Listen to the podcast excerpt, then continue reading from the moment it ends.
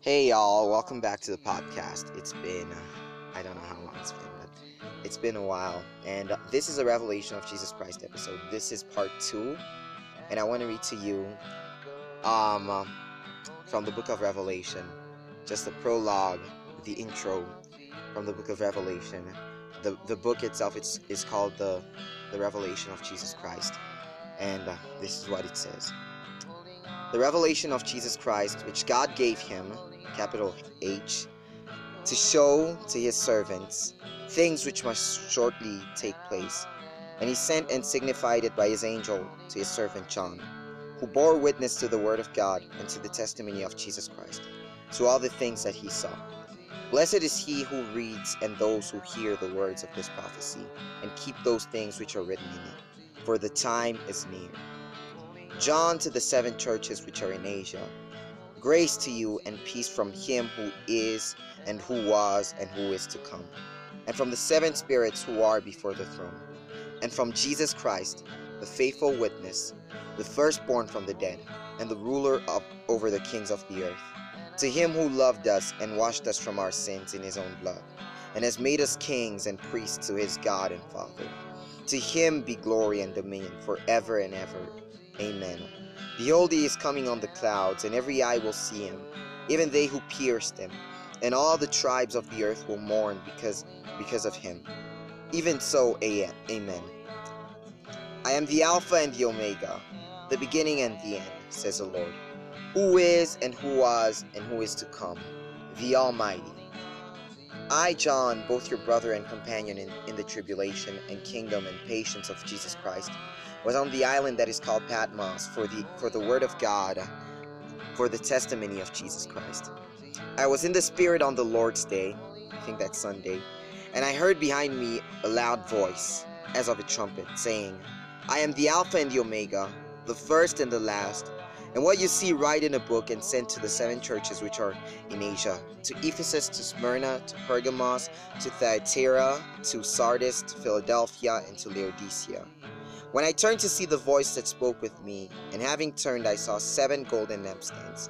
And in the midst of the seven lampstands, one like the Son of Man, clothed with a garment down to the feet, and girded about with the chest with a golden band.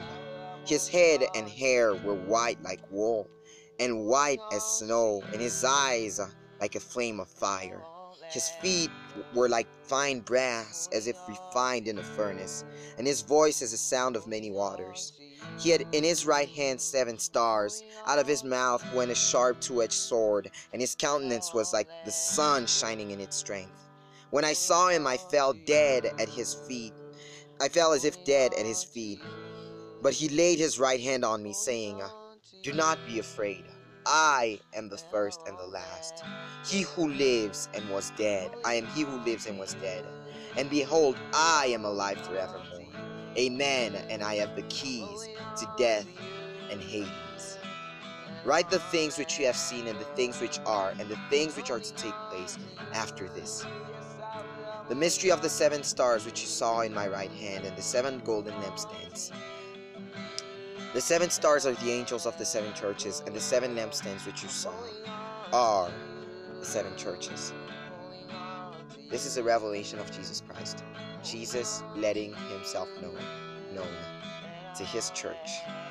Jesus wants us to know him. God wants us to know him.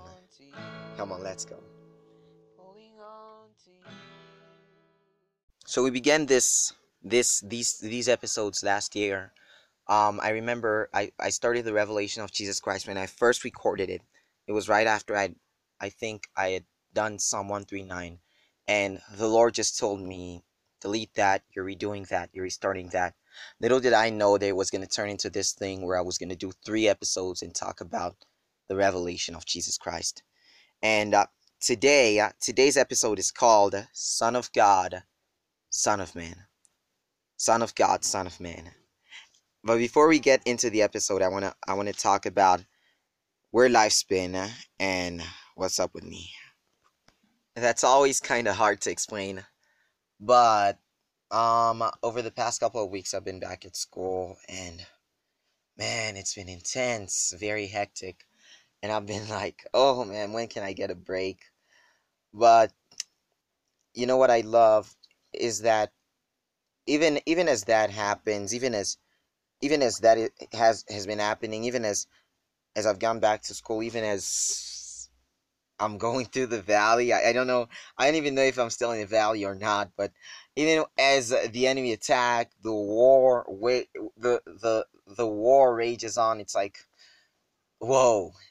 Even as that is happening, I what I love is this that the Lord is with me and uh, I get to be the closest with the Lord I've ever been. I get to be the closest with the Lord I've ever been. And uh, you know what? You, you know one song that's really just it's just one of those songs that stuck out. It's been the holding on song. The song holding on. You probably heard the the chorus. It was like I'm holding on to you. I'm holding on to you. I'm holding on to you. And I won't let go. You probably heard that one. But we we finished the whole song and every time I sing it I'm like I'm amazed because I'm like whoa, this is what God had in mind when he started it. It started one night we were in prayer and the Lord just showed me I don't know if it's a vision or not or like in my mind he showed me that I was sitting on the floor in our living room uh, with a guitar and just playing and I just started playing the chord progression D A E minor G D A E minor G. And uh, it just it just was born there. That's where the song was born. It was born in the presence of God. It's it's amazing. But I think that I think I, th- I think that's not very descriptive. Um but yeah that's that's pretty much it. And uh, right now I'm trying to I'm trying to get from the Lord as much as possible. As for the war with lust, um, I'd say, you know what? I'm healing. And many times have I been healing and then boom. But I'm healing. I can really, I feel myself healing. I feel myself healing. I feel my mind being reprogrammed from, from all that junk. I just, I just feel the truth in my heart, the truth setting in, and I just see strongholds are being undone at the foundation it's amazing what the lord is doing. And to explain what the lord is doing in my life it would be it would be really it would take a long time i'm telling you. To just get descriptive it would take a long time. But this is a revelation of jesus christ and every time i make these episodes i get a restlessness in my heart. I just get so excited that i i gotta i gotta do it. I gotta do it. I gotta do it. The lord excites me. The lord tells me you gotta do it. You gotta do it. And i'm like okay lord let's go let's go. Let's go. Let's do this. And that's how that's how that's how these episodes go. And so yesterday I was just yesterday was Sunday, the Lord's Day, and uh, all of yesterday, you know, every day I've been attacked by the enemy. How? In what sense? But I would say, I would say my mental health has a direct correlation with the with my spiritual state. Um, my mental health, how I feel, is directly related to what's going on in the spiritual. What I mean by that is that if for example, let's say I'm depressed, not it's not all it's not necessarily always the case, but that that would be the cause because of what am I thinking? And what am I thinking? How how am I thinking that? It's all in the battlefield of the mind and it's all spiritual, but the battlefield is in the mind. And yesterday actually I felt myself I felt my mental health deteriorating and when you feel something in your mental health, those are just the symptoms. And so I decided, okay, let me, I actually need to stick to God. I actually need to hold on to Him. I actually need to get into His presence. So yesterday, I just took up my Bible and I stayed in the presence of God all day. It was, I'm telling you, for real, I was in heaven. It was in heaven. I felt, it felt like heaven. I felt like I was high on the mountaintop.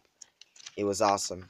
And that's where I, I was writing out of Psalm 27 and the Lord. So then as I did that, I was studying Psalm 27. I, I was studying Psalm 27, all of Psalm 27 and I finished it. I was meditating on it and it was it was just amazing as the Spirit gave me revelation. And then the Spirit just remind he reminded me of the revelation of Jesus Christ. The episode Love Made Flesh. I already had a title Son of God, Son of Man, and uh, and and I just started. I just started, and He led me, and I just it was amazing to see the Spirit lead me from me knowing nothing to Him giving me all of this, all of this, and I hope you enjoyed the episode. Let's go. So the first thing we're going to talk about is an in between. This is between uh, his deity and his humanity.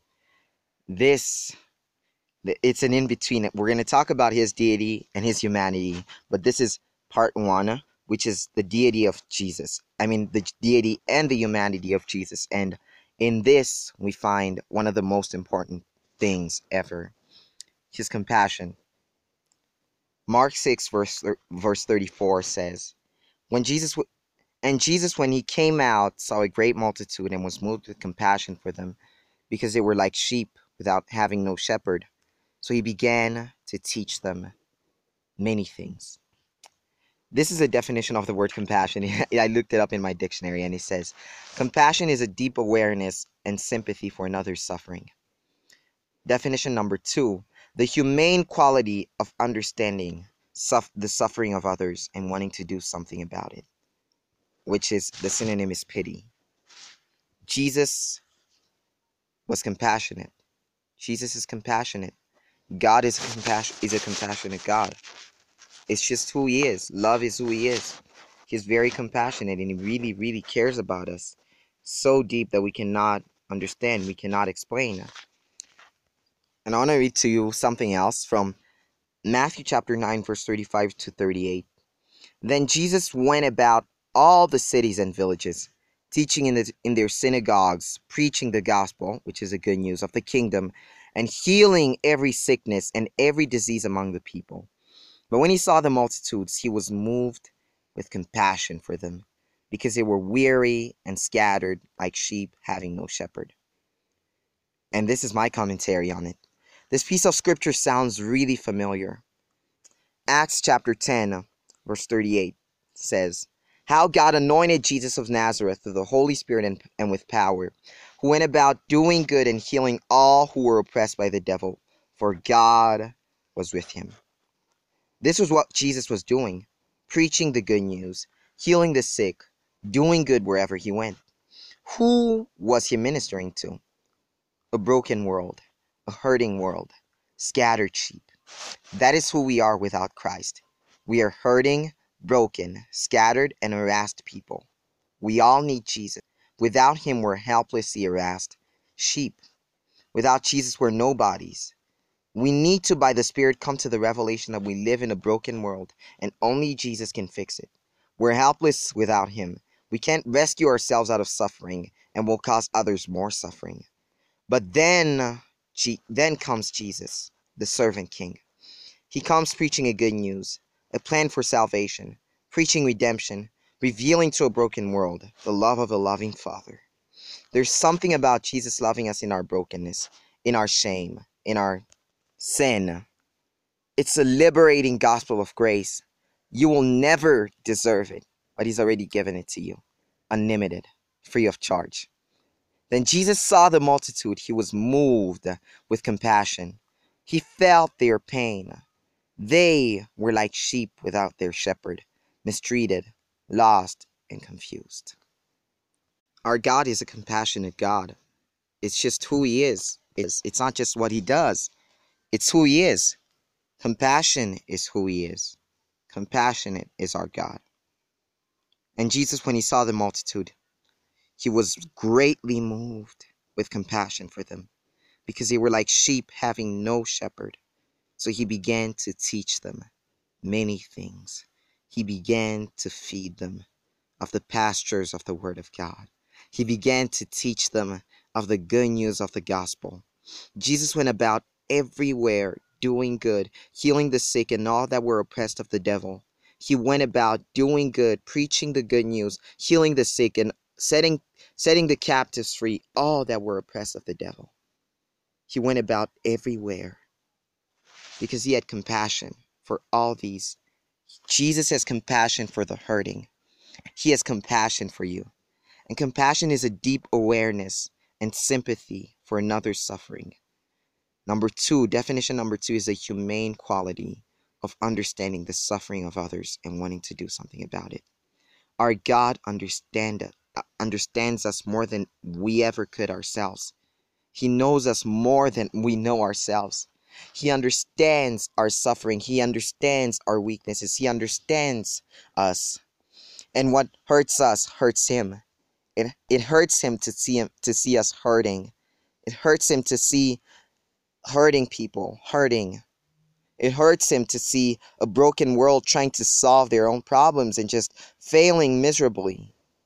It hurts him to see all the hurt and all the brokenness. When God sees the world, God looks with compassion. He looks and he has compassion on the world. He looks and he knows, he knows a solution. He is their solution. But he understands them even when people don't. He understands us even when people don't understand us. He understands our pain.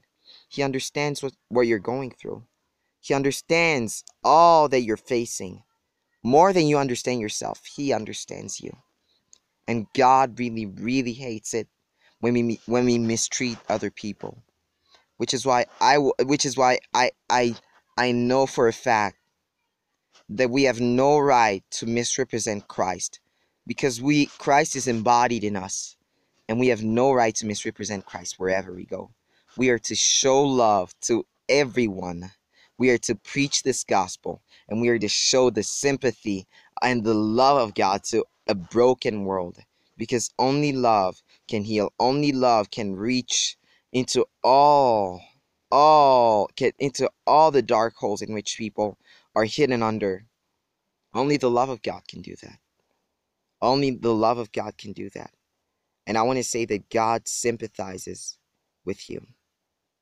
As for me, I got to taste of God's sympathy and of God's compassion when when I when at first when I when I got in bondage to pornography and with and to lust. Um I just remember the Lord. I remember in those dark dark nights it's not necessarily it's not necessarily night, but those dark, dark nights, dark, dark valleys. I remember the Lord. I remember his voice. I remember him speaking to me.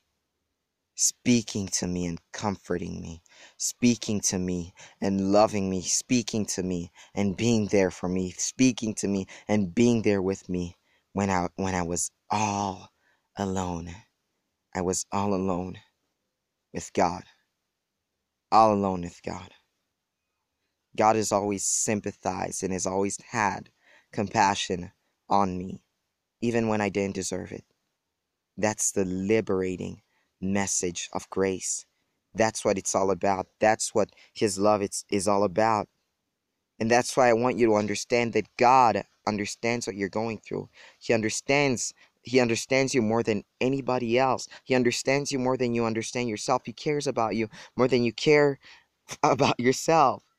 There's this thing that God says to me about about about the things that about the things that I care about and he says, I care about it more than you care about it. And uh, it just gets to me that how could you care about me? How could you care about all these things? You are God Almighty. You're the creator of the universe, who has lived from eternity, from eternity to eternity, who has no beginning and who has no end. How could you care about me so much? God cares deeply about you. God understands you. I want you to know that whatever you're going through, you've got the approval. You've got the approval of God. This is what God said said to Jesus. You are my beloved Son, in whom I am well pleased. And do you know that we are the body of Christ? So we're so we're now in Christ. So therefore that applies to us. And God is speaking to you, He's speaking to me. And He says, You are my beloved son, you are my beloved daughter, in whom I am well pleased. When I went into the wilderness, I, I had sinned, but God gave me this verse. You are my beloved Son, in whom I am well pleased. Even in our failures, God still says to us, You are my beloved Son, you are my beloved daughter, in whom I am well, in whom I am well pleased. God is well pleased with us, and God sympathizes with us. I want to tell you, and I want you to know for a fact that God understands you. He understands you. He feels you. He knows what you're going through. He understands you. He gets it. He gets it. He's not out of reach. He's not so high and mighty that he won't that he'll barely listen to you. He's listening. Do you know how much God cares for you? Psalm 139 says that how precious also are your thoughts towards me, O God. If I would count them, they would be more in number than the sands of the sea. God is lingering to listen to your every word. When you pray, God is lingering to listen to your every word. That's how much God cares about you. Now, let me show you another one. John 11, verse 33, 34, 35, and 36. Therefore, when Jesus saw her weeping, that is Mary, and the Jews who came with her weeping, he groaned in the spirit and was troubled. One translation, TPT, when Jesus looked at Mary and saw her weeping at his feet, and all her friends who were with her grieving, he shuddered, shook with emotion, and was deeply moved with tenderness and compassion. Another, the AMP, says, He was deeply moved in spirit to the point of anger at the sorrow caused by death and was troubled. Now back to the NKJV, which says, And he said, Where have you have you laid which means, Where have you buried him? They said, Lord, come and see. Jesus wept. Then the Jews said, See how much he loved him? Jesus wept. I'm going to ask a simple question Why did Jesus weep? And I'm going to answer that. Jesus did not weep because Lazarus was dead. Jesus wept because they were weeping. Let's go back. I'm going to show you because it, it's so amazing how we read over this. When Jesus looked at Mary and saw her weeping at his feet and all her friends who were with her grieving, he shuddered, shook with emotion, and was deeply moved with tenderness and compassion.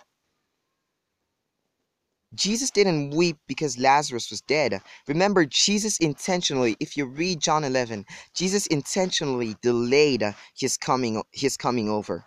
He wanted to raise Lazarus to, from the dead, but when he saw Mary weeping, the AMP goes to amplify to amplify it saying, he was deeply moved in spirit to the point of anger at the sorrow caused by death. Jesus was deeply moved because they were deeply moved, because they were weeping, because Mary was weeping, and because they were weeping, he was weeping. Not because he couldn't raise him from the dead, he knew he was going to do that, but because he had sympathy and compassion, because he felt their pain, uh, because they felt hopeless, and he just was moved because of how of the suffering they felt, the hopelessness they felt at the fact thinking that Lazarus was gone. He was moved because they were moved. His heart was broken because their hearts were broken. God's heart is broken when your heart is broken. God feels the pain you feel way more than you do. Way more than you do. God feels our pain. He understands our weaknesses. He understands you more than you understand yourself. He cares about you more than you care about yourself. And I'm going to read to you a few other verses which have which deal with the compassion of Jesus. Matthew 9 verse 2 and 6. Then behold they brought to him a paralytic, a paralytic lying on a bed. When Jesus saw their faith, he said to the paralytic, Son, be of good cheer. Your sins are forgiven you. Be of good cheer, your sins are forgiven you. Verse 6 Then he said to the paralytic, Arise, take up your bed, and go home. Matthew, no, it's Mark chapter 5, verse 32 to 34. And he looked around to see her who had, who had done this thing. But the woman, fearing and trembling, knowing what had happened to her, came and fell down before him and told him the whole truth. And he said to her, And Jesus said, Daughter, your faith has made you well. Go in peace and be healed of your affliction, of your suffering. Go in peace and be healed of your suffering. Jesus, all throughout the Bible, has always had compassion for the lost, for the broken, for the oppressed, for those that are in bondage, for those that are in suffering, for those that are in pain. Jesus understands. He rejoices when you rejoice, and he feels the pain that you feel way more than you do. He understands you way more than you do yourself. He has compassion. Our God, God Almighty, our Father, is a compassionate God. Jesus says, I do as my Father does. So this tells us that the Father is a compassionate God. And it tells us that the Spirit too is compassionate. Our God, three in one, is compassionate. And He cares about us deeply, more than we care about ourselves.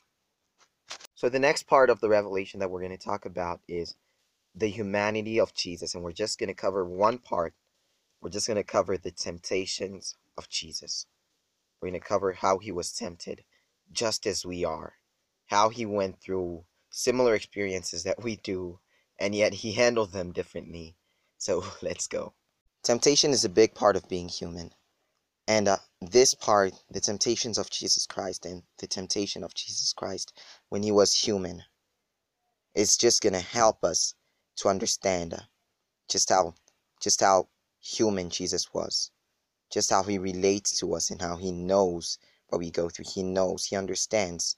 Sometimes we we think that God does not understand because he's so high and he's God, but the fact is God understands. He knows what it's like. He knows what it's like to be human. He's, he knows what it's like to be in a human body with a human mind. He knows. He understands. So let's continue. Luke chapter 4, verse 1 and 2. Then Jesus, being, feel, being filled with the Holy Spirit, returned from the Jordan and was led by the Spirit into the wilderness, being tempted for 40 days by the devil. And you skip forward and it says, And Jesus said to him, It has been said, You shall not tempt the Lord your God. To whom was Jesus referring to? Himself or the Father? First of all, God is not Satan's God. Ezekiel 37, verse 27 says, I will be their God, and they shall be my people. So, God becomes someone's God when they are in covenant with God. And Satan is not in covenant with God. So, Jesus obviously was referring to his God. He was referring to the Father. Jesus had submitted himself to the Father. And he said, You shall not tempt the Lord your God. He was referring to himself when responding to Satan, saying that you shall, it has been said, You shall not tempt the Lord your God. So now, let's go forward. So, Jesus was referring to his God because Satan is not in covenant with God. Now, the Bible says, verse 13 Now, when Satan is, had finished his temptation, he departed from him until an, op- an opportune time. Hebrews chapter 4, verse 15 says this For we do not have a high priest who cannot sympathize with our weaknesses, but was in all points in every way tempted as we are, yet without sin. The point that I'm trying to make here is that Jesus was tempted in every way just as we are. He went through experiences like we do. So the point is, Jesus understands what you're going through. He felt what you feel. He he he under he went through the temptations that you go through. He was tempted in every way. Imagine he has all this that he has to accomplish, all this purpose to do. And then, do you think that the devil would have let him go just like that? So, Jesus was tempted in every way, with every single thing, every single thing you can imagine. Like Satan threw everything at him. And I found that, like, we're tempted, like, very often, like, every day, we're tempted with all sorts of things whether it's how you react in a certain situation or or just what you do basically i'm saying the, the same thing but we're tempted every day and jesus was tempted every day just imagine dealing having to deal with the pharisees who are just hypocrites who are just hypocrites they like to be seen and they're teachers of the law like air quote teachers of the law, air quote teachers. What kind of teachers do not show the example of humility? Yet Jesus was a servant king. So the point here is Jesus was tempted. I personally have my own temptations. Like I'm tempted pretty much every day. Um, from the moment that I wake up until I lay my head, whether it's tempted to think a certain thought, whether it's tempted to worry, or tempted to just fear, or tempted to just doubt God, to just have doubt and unbelief.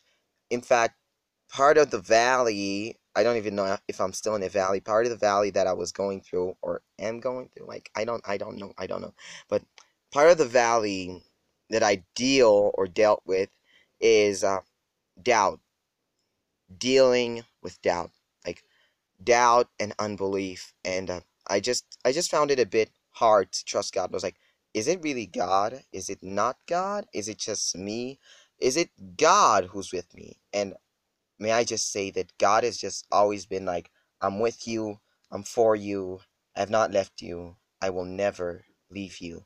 And uh, I guess I'm tempted in those in those points, and sometimes I pass the the temptations of doubt because I've been tempted a lot with that, tempted to just doubt the word of the Lord, not the word of God, but doubt what God is, what God has said to me, what God has spoken over me, over my life, what God has has told me, and very much, very much so over the past month because it's been like it's been intense I was tempted uh, with just about everything, and every time, every time I believed, uh, like the temptation was to was unbelief and doubt. Every time I, every time I felt the temptation and I and I had unbelief and doubt, I just felt so so so. I'm just gonna say depressed, so so so anxious, so so fearful, so so worried. But I'm thankful to God who is able to do exceedingly abundantly above all that we can ask or think because God has just literally been there in every part of the temptation. And if you read the temptations of Jesus Christ, the Bible says that after that, angels came and they ministered to him. Even in the Garden of Gethsemane, angels came and they ministered to him. And I guess every time that I'm tempted, God is there and he ministers to me. And he just encourages me. God will let me go through temptation because I still have free will. Let me just lay out how temptation works, okay? So this is how temptation works from this is a revelation that I got from God, right? So Satan cannot do anything in the life of one of the children of God or even tempt or even do anything without God's permission.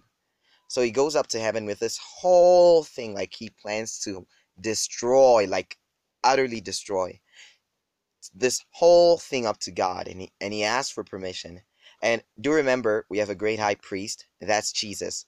And uh, and so because of our great high priest and the Holy Spirit who helps us pray, even even in praying in tongues, and because we have that, the temptation is then lowered to something that we can bear, something that we can handle, and also something that can help us instead of destroy us, something that God can use to build us instead of what the devil intended to use it for, to destroy us. So that's how that's how temptation comes in. So when we're tempted, God saw the opportunity, so that's why He allows it. He saw the opportunity to help us grow. I personally, in this time when I've just been tempted so much with doubt and unbelief, I just I get to to be the closest with God I've ever been. I get to experience God more than I ever have. And I want to tell you something about doubt and unbelief. On December 1st, of 2021. I remember well.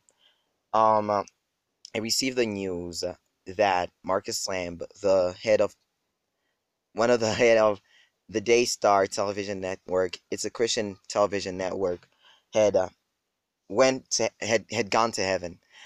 And when I received that, I was like, my world was shaken. I was believing for a healing. God, how could this be? God, I was believing for a healing. But in that I trusted you, God.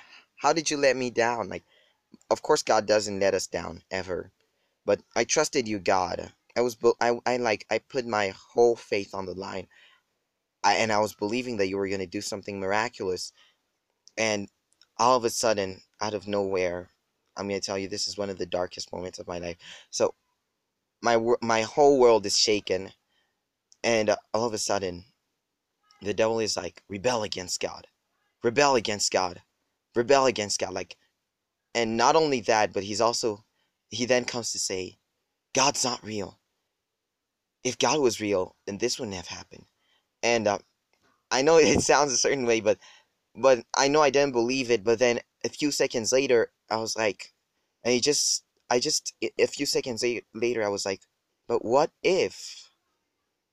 And then I just thought about all the other accounts of creation. I was like, what if all this is real? What if there's no life after death? What if, what if, what if I was like, I was very stressed in those few moments, in those few seconds. I could not stand up. I, I could not just, I almost fell down on the floor. And then all of a sudden, the Spirit spoke to me and He said, Do you hear how stupid that all sounds? And I was like, Yeah, you're right. That does sound stupid. I realized that all other accounts of creation do not make sense in comparison to that there is a God. It's the simplest and the most profound and the and the most logical answer to not just creation but to our whole existence.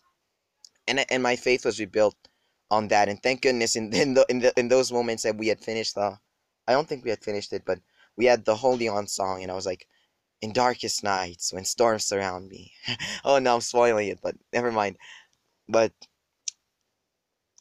thank goodness there was God in that moment, and I got to hold on to God, even though everything I, I pretty much knew was shaken. So Jesus was tempted, just as we are. And the next point I'd like to make in the temptation is that God cannot God cannot be tempted. James 1 verse verse 13 says, "Let no one say when he is tempted, I am tempted by God. For God cannot be tempted by evil, nor does he himself tempt anyone. God cannot be tempted. So that yet again shows us just how human Jesus showing us once again just how human Jesus was when he was on earth. He was tempted. Let's reread James 1, verse 13. Let no one say when he is tempted, I am tempted by God, for God cannot be tempted by evil, nor does he himself tempt anyone. Do know that God does not tempt us. God allows temptation because we have free will and he he lowers the temptation to something that we can handle so that we can exercise our free will because he's a God of love. God cannot be tempted, showing us just how fully human God is. And back to Hebrews 4, verse 15. For we do not have a high priest who cannot sympathize with our weaknesses, but was in all points, in every way, tempted as we are, yet without sin. Our high priest is our mediator between God and us. He's, he's like he's standing before the throne of God. He understands us. So when he's out there before God, like doing the mediator thing and just interceding, he was interceding. He he intercedes because he he knows what we go through and he understands God. He knows the, the thoughts of God. He knows how to plead our case before God. He knows, he understands us. He was fully human, so he knows what you go through. He's not a God who looks down on you and, and go like, how could you, how could you go through that? Like, how could you, how could you think that? Or how dare you doubt? Or how dare you be like this? but instead he understands and he sympathizes with us. He has compassion on us. The conclusion being, he was fully man. And because he was fully man, he understands now what it is to be human. He understands what it is to be tempted as a human. And now let me read you something that is just I just I just found it like kind of cute. This boy Jesus, fully God, fully man. now listen to this. When the feast had finished, the when the when they had finished the, the days as they returned, the boy Jesus lingered behind in Jerusalem, and Joseph and his mother did not know it. But supposing him to have been in the in the company, they went in a day's journey and sought him among their relatives and acquaint and acquaintances. When they did not find him, they, they returned to Jerusalem, seeking him.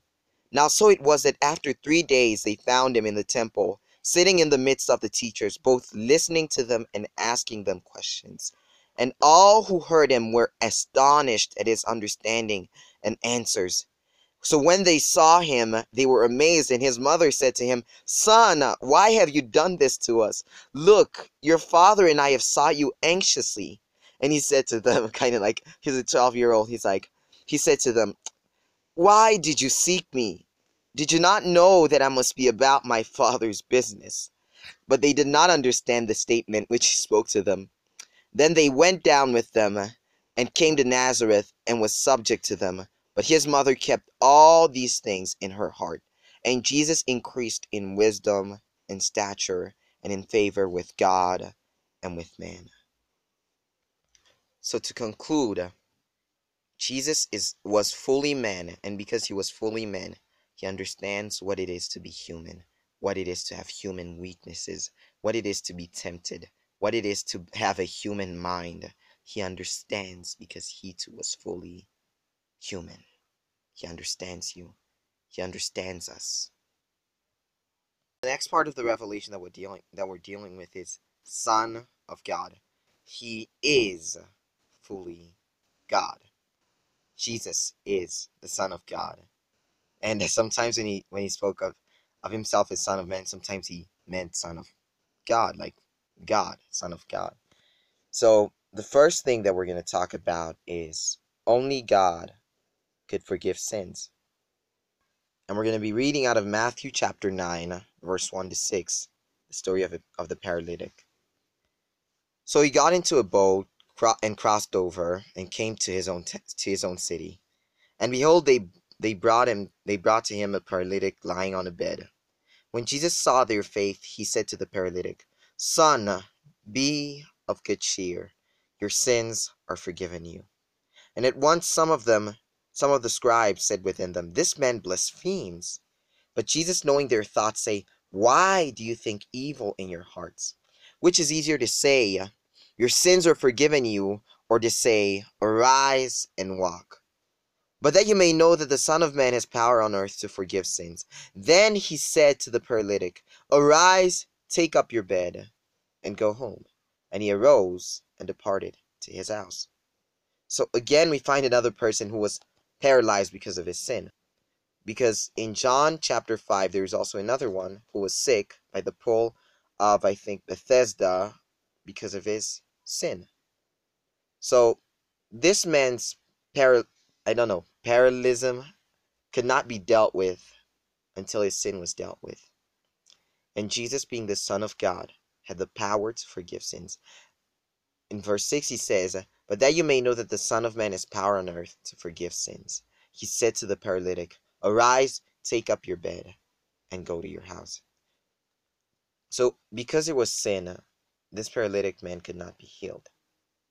But when Jesus forgave his sins, everything else, when he received Jesus' forgiveness, everything else fell into place.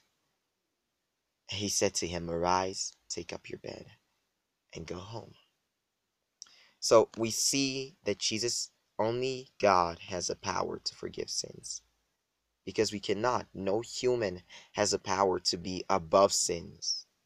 But Jesus, because He is God, He has the right to forgive sins. And He forgave us, people undeserving. That's the love of God. That's how deep. That's how much He loves. That's how much He cares. And he cares so much. He wants to do so much in our lives that I, I, I don't even think we can fathom how much, just how much he wants to do.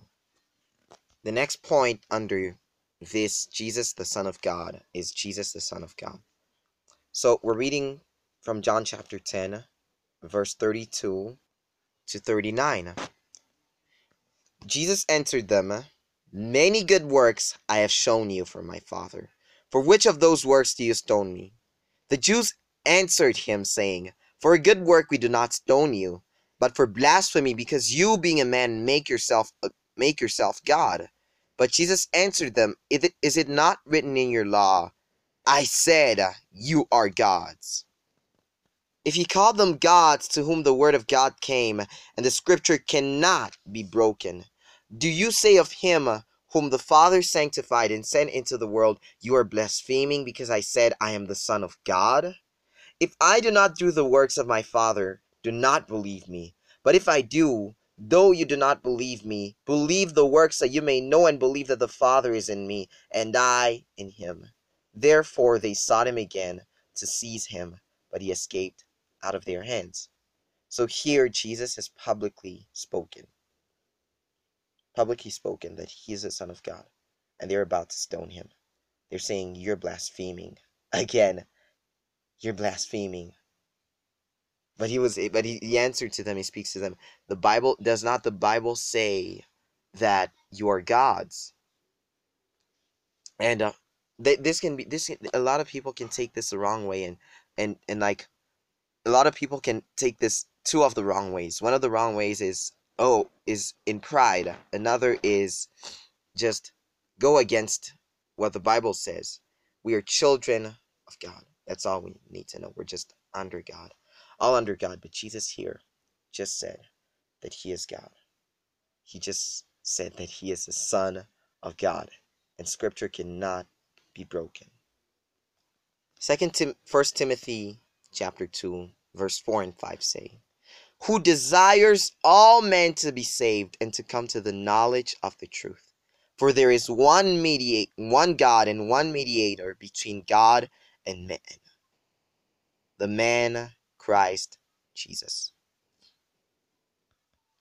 Again, I read 1 Timothy chapter 2, verse 4 and 5. Who desires all men to be saved and to come to the knowledge of the truth. For there is one God and one mediator between God and man, the man Christ Jesus. Oh, this is so good. There is one God and one mediator. We're going to talk a bit more about that in the next episode. And Hebrews chapter 4, verse 14, 15, and 16. Seeing then that we have a great high priest who has passed through the through the heavens, Jesus the Son of God, let us hold fast to our confession, for we do not have a high priest who cannot sympathize with our weaknesses, but was in all points tempted as we are, yet without sin. Let us therefore come boldly to the throne of grace, that we may obtain mercy and grace to help in time of need. Jesus is the Son of God, and only Jesus could reconcile us with the Father. Only Jesus, he says that I am the way, the truth, the life, and no one goes to the Father. No one comes to the Father except through him. Let's say hypothetically, any person who was who lived under the law their whole life and they did not sin according to the law. But there was just that one part that they were human and that there was sin. They were they were born in the nature of sin. There still was sin in them. They could not reconcile us with the Father because only Jesus knows where the Father is. Only Jesus can connect us to the Father because He is the Son of God. So let us therefore come boldly to, to the throne of grace, that we may obtain mercy and grace for our times of need. Our God has compassion on us. Our God loves us. Our God cares for us. Our God sympathizes with us. Our God desires relationship with us. This is the revelation of God that He is the Son of God who understands our humanity, and the Son that He is a Son, and this He is the Son of Man who understands our humanity, and the Son of God who understands God and who is able to reconcile us with God. The Son of Man who understands our humanity the Son of God who is able to reconcile us with Himself, because only He can do it. And He cares enough. He cares about you deeply. Even right now, I want you to know and I want you to remember that God loves you. God loves you. God loves you. Yes, God loves you. And God cares about you. And God sees the pain that you go through. God sees your effort. God sees God sees it all. And God is so moved. God is so moved when we just when we come seeking him. Just imagine a God who was very patient with the children of Israel in the wilderness. And just imagine how how how, much would it have warmed God's heart if the children of Israel would have just instead of complained, they just trusted God and they just praised him. If instead of doubting they just trusted God and praised him, it would it would have so warmed God's heart. Because our God is a compassionate God. Our God is a God who loves. He is love made flesh. And right now, I want to tell you that the presence of God is all around you. The presence of God is all around you. God's goodness and God's favor is chasing you. Don't run away from it anymore. God's forgiveness is seeking you. Don't refuse it, accept it. God's mercy is seeking you. Don't refuse it, accept it. God's grace is seeking you. Don't refuse it, accept it. And because God loves you, I want you to know what that means. That means that because He loves you, He's been patient with you, and because He loves you, He's gonna help you. And because He loves you, He's gonna He's with you and He's for you. And I want to read to you something else from Romans chapter 8, verse 31. Let's start. What then shall we say uh, to these things? If God is for us, who can be against us? He who did not spare his own son, but delivered him up for all of us, how shall he not with him also give us all things? Who shall bring a charge against God's elect? It is God who justifies.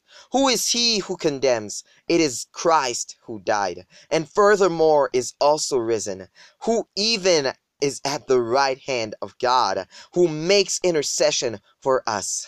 Who shall separate us from the love of Christ? Shall tribulation or distress or persecution or famine or nakedness or peril or sword?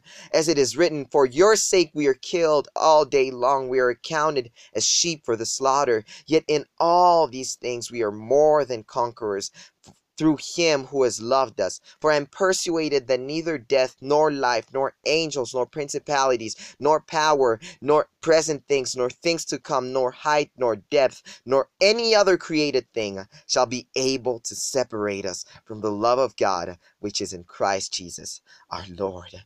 I want to come back to verse 32, which says, uh, He who did not spare his own son, but delivered him up for all of us how shall he not with him also freely give us all things?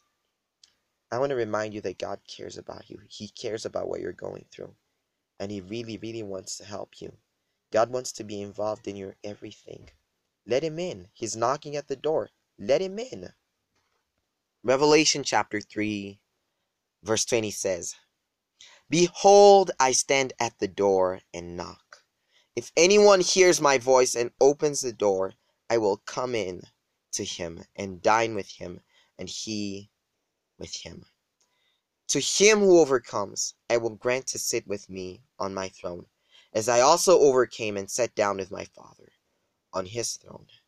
He who has an ear, an, an ear, let him hear what the Spirit says to the churches.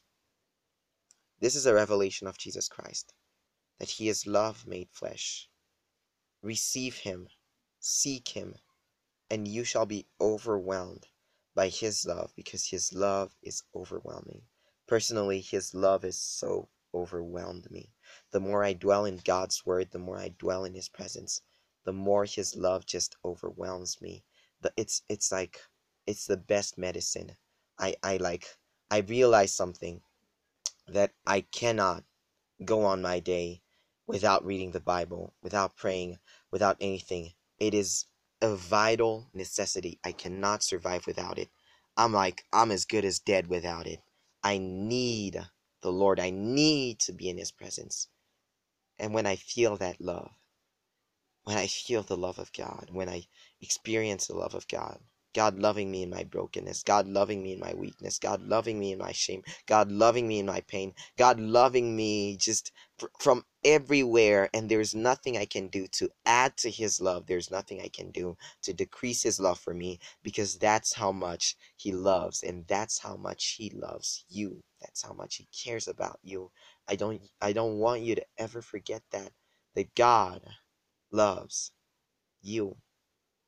Now back to John 3:16 which says, "For God so loved the world that he gave his only begotten son, so that whomsoever believes in him shall not perish, but they shall have eternal life." John 15 uh, says, "Greater love is no one than this, than to lay down his own life for his friends." That's what our God has done for us. He has given us life. Love is giving life. That's what he has done for us. He has given us life instead of death. He has given us the choice of life. And I want us to come to an experience of who He is and of His love to just let it overwhelm us from the inside out. And I pray that the Spirit may open your eyes more and more to His love and let this love overwhelm you just through and through for the glory of God and of his fullness we have all received, and grace for grace. For the law came through Moses, but grace and truth came through Jesus Christ. This is love made flesh, that we have received grace for grace, love upon love upon love, goodness upon goodness upon goodness, just his love never ending. We have received him into our hearts, and we've received the most wonderful thing ever We've received the most wonderful, we have been welcomed into the most wonderful thing ever that is relationship with God. And I'm so amazed at how good God has been. And I I hope you got you got to learn something from this episode and that you you take this and that you apply it in your life. Like you meditate on this. Because Jesus says that he speaks of the sower. I, I usually refer to this, but he speaks of the sower and he speaks of the seed being the word of God which is preached. And uh, not all seed made it. In fact, only a little bit of seed, uh, like one quarter of the seed, made it. So there's a lesson in there that when we hear the word of God, let us have it and let us receive it. James says, "Let us meet, let us re- humbly receive the implanted word of God, which is the power to save our souls. It is a power to save our souls. So, join me next time as we're discussing the last in the last episode of the series. We're discussing Jesus, the great high priest. God bless you.